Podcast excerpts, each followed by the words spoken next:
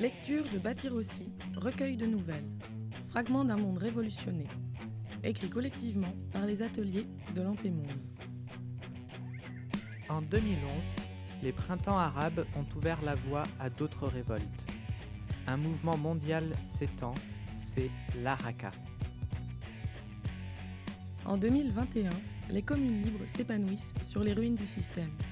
Les Arak inventent leur quotidien selon leurs ressources et leurs rêves bâtissant un monde qui s'espère sans domination, sans exploitation.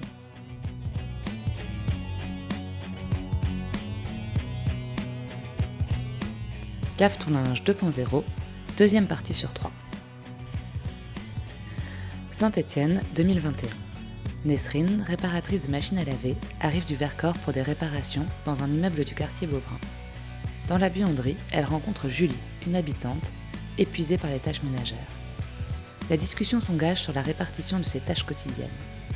Depuis le début de la RACA, les laveries sont collectives. Mais qui s'occupe de laver le linge? Qui s'occupe de réparer les machines?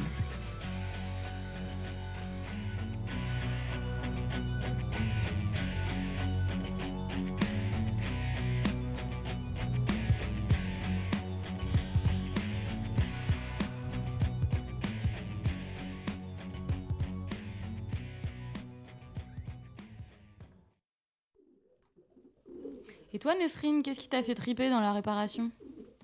Toucher, couler. Je déteste cette question. Mais pour une fois, je me sens d'humeur à raconter l'histoire. Eh ben, c'était en 2015, on a créé à Villeurbanne un collectif Lave ton linge 2.0 dans le but d'entretenir et de réparer des vieilles machines et d'inventer des systèmes pour entraîner les tambours.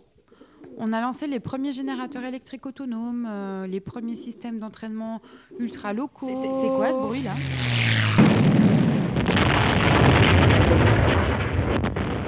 Je n'ai pas le temps d'entendre le bruit. Le bruit me touche, ou plutôt il m'écrase, en une milliseconde. Je ne sens plus le sol sous mes pieds. Un énorme souffle pousse nos corps vers le fond du grenier, des tuiles se brisent sur mes épaules, une poutre me râpe la hanche. Nous roulons sur nous-mêmes, aussi fragiles qu'une volée de feuilles mortes. Une nuée de tissus colorés s'éparpille dans l'air saturé de poussière. J'étouffe. Nous nous recroquevillons l'une contre l'autre, cherchant l'air au travers du plancher. Puis, plus rien. Et lentement, les sons reviennent, déformés. J'entends vaguement des cris provenant de la rue. J'ai un goût de métal dans la bouche et de l'eau dans les oreilles. Je n'ose pas bouger. Je tourne lentement la tête, regard par en dessous, épaules courbées, pour affronter la chose. Le toit vient de se faire désinguer par un foutu satellite, ou un avion, ou une météorite, ou je ne sais pas quoi. Un énorme truc est à moitié enfiché dans le toit. Ça n'a pas l'air stable du tout, et ce qui reste de la charpente non plus. Je me demande ce qui va lâcher en premier. Le toit Cette merde d'ovni Le plancher Les trois en même temps? Julie? Ouais C'est quoi ce truc? Comment tu veux que je le sache? Tu, tu arrives à bouger, toi, Nesrine? Pas vraiment, mais faut qu'on se tire d'ici avant que le plancher ou le reste du toit ne s'effondre.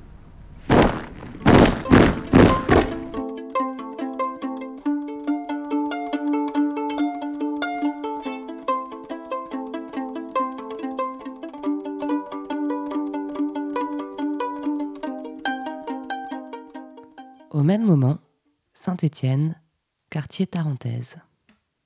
Le parachute de Pascal s'est ouvert et il descend à pic. L'avion continue sa chute vers l'est. Je garde le vieux en visuel. Jade, tu arrives à suivre l'avion Oui, oui, je l'ai, Nolan. Merde Des mois d'efforts ratatinés en quelques secondes. L'avion vient de s'écraser dans un immeuble de Beaubrun, pas très loin, en haut de la colline. Les moteurs fument noir. Aïe Le train arrière bascule dans le vide. Non En fait, ça semble tenir. Mais ça tangue fort. Pour l'instant, le gros de la carlingue oscille toujours, fiché dans le toit de l'immeuble. Pourvu que Pascal soit encore en un seul morceau. Papa Alpha, ici Juliette Alpha, à vous. Manquerait plus qu'il ait perdu connaissance. Juliette Alpha, ici Papa Alpha, parlez. Indiquez position pour venir vous chercher, à vous. Négatif, indiquez position avion. Haut du quartier Beaubrun, pas de coordonnées exactes. À vous. Reçu, suffisant pour trouver. Terminé. Négatif, on vient de chercher. Négatif, on se retrouve à l'avion. Impossible de négocier avec le vieux. Affirmatif. On, on se retrouve à l'avion. À vous. Roger, terminé. Pascal est vivant. Il ne s'est pas écrasé contre une façade. Il a volé au-dessus de Saint-Étienne quelques minutes. Je ne m'étais pas attendu à ça pour notre premier vol. Ah, bah vous aviez l'air si sûr de votre coup. Il doit être à proximité de la fac Jean Moulin. Il est au sol. J'arrête le suivi visuel. Le vol a été tellement court. On a 16 ans et on n'est même pas capable de faire voler un avion. Passe-moi un bâton d'arac que je me calme. Hmm. J'aurais bien voulu voir son atterrissage en parachute. Je ne comprends pas pourquoi il a perdu autant d'altitude. Qu'est-ce qui s'est passé? Les ailerons se sont peut-être bloqués, ou bien le manche. À moins qu'il n'ait pas attendu 500 pieds pour prendre son cap. Ça, je ne pense pas. Mais peut-être que l'altimètre est défectueux.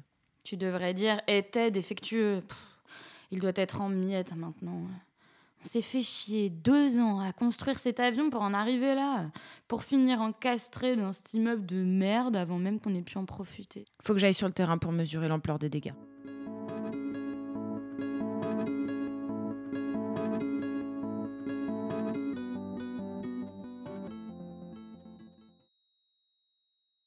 Une heure plus tard, Saint-Étienne, quartier Beaubrun. Ça fait waoum waoum dans mes oreilles. Je n'ai pas mal, nulle part, mais je suis trempée jusqu'à l'os. Sur le moment, je ne me suis même pas rendu compte qu'on se faisait asperger. Je lève la tête vers le haut de l'immeuble. Depuis la rue, on ne voit pas bien.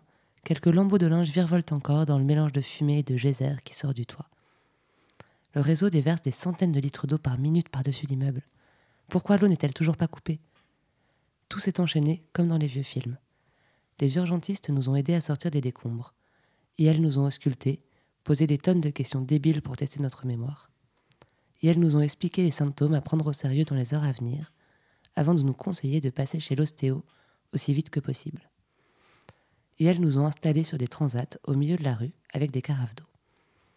Je m'inspecte avec précaution, tentant d'évaluer l'état de mon corps dégoulinant sur le bord du trottoir.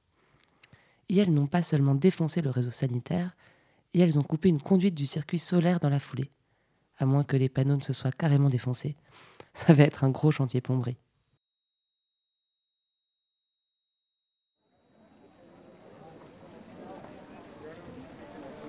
Ah, j'ai les tympans explosés. C'est pénible ce bourdonnement qui passe pas. Moi, c'est la douleur dans la nuque qui m'inquiète. Ah, je ne me suis pourtant pas tapé nulle part. et- C'est l'adrénaline, tu n'as rien senti. Mais un toit plus une soucoupe volante nous sont tombés dessus, je te rappelle. Je n'arrive pas à tourner la tête vers la droite. Ah, Mais je suis tellement contente d'être là avec toi. Nous sommes sous le choc, je crois. Rien ne me semble vraiment réel. Une foule de voisines et d'habitantes discutent par grappes autour de nous. Et elles débattent de ce qu'il convient de faire maintenant que les rescapés sont tirés d'affaire. Un périmètre de sécurité a été mis en place autour du 34. En bas, la rue de la Sablière est pleine de monde. Olivier, un gars du collectif du deuxième, est parti chercher des membres d'Autobat pour expertiser l'immeuble le plus vite possible, évaluer s'il va s'effondrer. Les pronostics vont bon train dans une ambiance électrique mais conviviale. C'est la magie de l'exceptionnel. L'engin, qui n'est autre qu'un petit avion, est toujours fiché dans le grenier, entre le toit et le cinquième. Comment l'en sortir? Il faudrait trouver une grue pour l'arracher. Mais la montée ne sera pas si évident. Le 34 est encastré dans l'enfilade des immeubles et la rue est sacrément en pente par devant. Derrière, ce sont les jardins en terrasse, ce qui voudrait dire piétiner une grosse surface de potager. La plupart s'offusent de cette proposition. Et Julie aussi. Il y a une passion pour le maraîchage dans ce quartier, ça ne fait pas de doute. C'est pourtant la solution la plus réaliste. D'autres voisines passent et proposent une méthode loufoque mais radicale, arracher l'avion sans grue en le tirant à bout de corde depuis la rue, au risque de défoncer d'autres étages. Les habitantes le voient forcément d'un autre œil. J'essaie de comprendre les enjeux des unes et des autres. J'aime bien, encore toutes flottantes du choc, les voir gérer la crise. Oh là là, mais quel, quel bazar C'est pas possible Mais heureusement qu'il y a... Voilà le responsable mais lâchez-moi, ça suffit Ah, c'est Pascal C'est qui Pascal? Eh ben, c'était mon formateur en zinguerie pendant l'insurrection.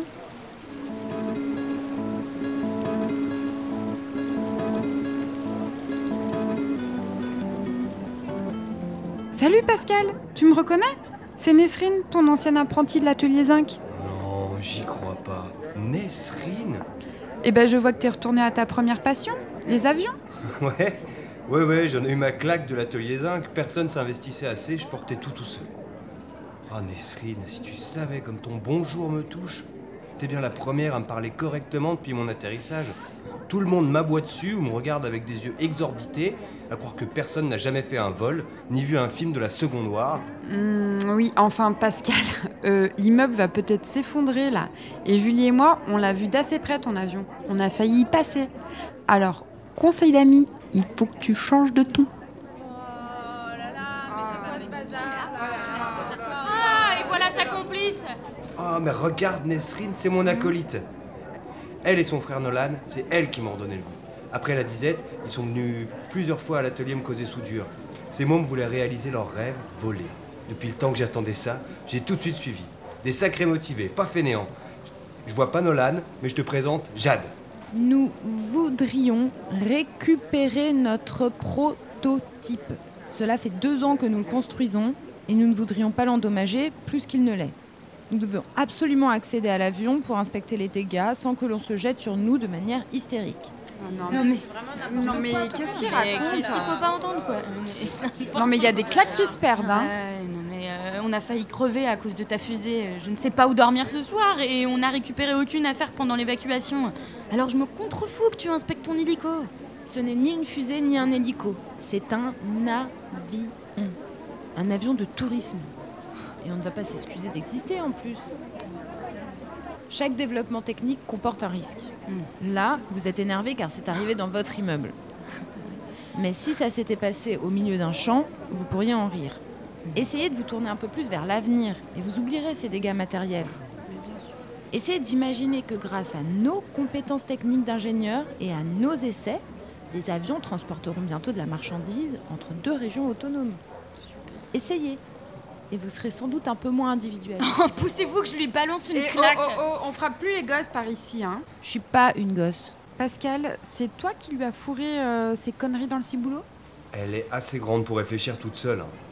Bon, je comprends que vous soyez embêtés. Nous ne pensions pas non plus emboutir votre immeuble. Désolé de la gêne occasionnée. J'arrive pas à y croire, indigène. Comprenez, c'est un aussi grand malheur pour nous que pour vous. Il nous faut absolument accéder à l'engin pour comprendre les causes du crash afin que ça ne se... Ah ouais, ouais, ouais, récupérer la boîte noire. Il ne faut absolument pas abîmer l'avion en le retirant du toit. C'est tout ce que nous demandons. Il fallait aussi faire absolument attention à ne pas emboutir notre toiture. Mais c'est trop tard. Oh, j'ai cru voir un gros avion. On pourrait faire une pancarte sur le toit. Ceci n'est pas une piste d'atterrissage. Merci. Vous auriez dû faire votre crash test en pleine campagne. Bonne remarque. Nous aurions beaucoup aimé. Sauf qu'avec les rationnements d'essence, il nous était impossible de faire les kilomètres en camion. Alors, vous avez préféré prendre le risque de le faire voler au-dessus d'une ville. Vous êtes complètement azimuté.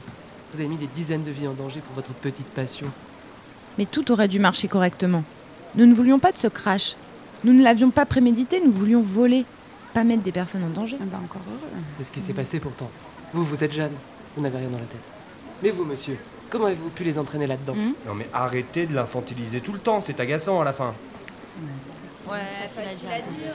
Non, mais c'est des C'est espèces de n'importe gamineries quoi. là. Lâchez-moi, là-haut. enfantillages, là, mais Écoutez-moi, on dirait que ça se termine pas trop mal. Personne n'est mort, les fondations de l'immeuble ne sont pas touchées. On est à peu près sûr maintenant qu'il n'y aura pas de dégâts supplémentaires. L'immeuble va pas s'écrouler, c'est sûr? Oui, je suis architecte dans le groupe Autobat et on vient de finir les relevés. Mais l'avion, il ne va pas nous dégringoler dessus. Une équipe est en train de l'arrimer depuis l'intérieur. Le temps qu'on imagine comment le redescendre, je pense que ça va bien se passer. Ouais.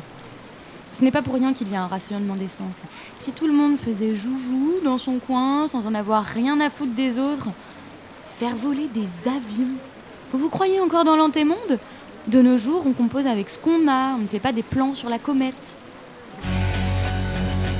Retrouvez l'intégralité de Bâtir aussi, un livre sous licence Creative Commons, sur antemonde.org.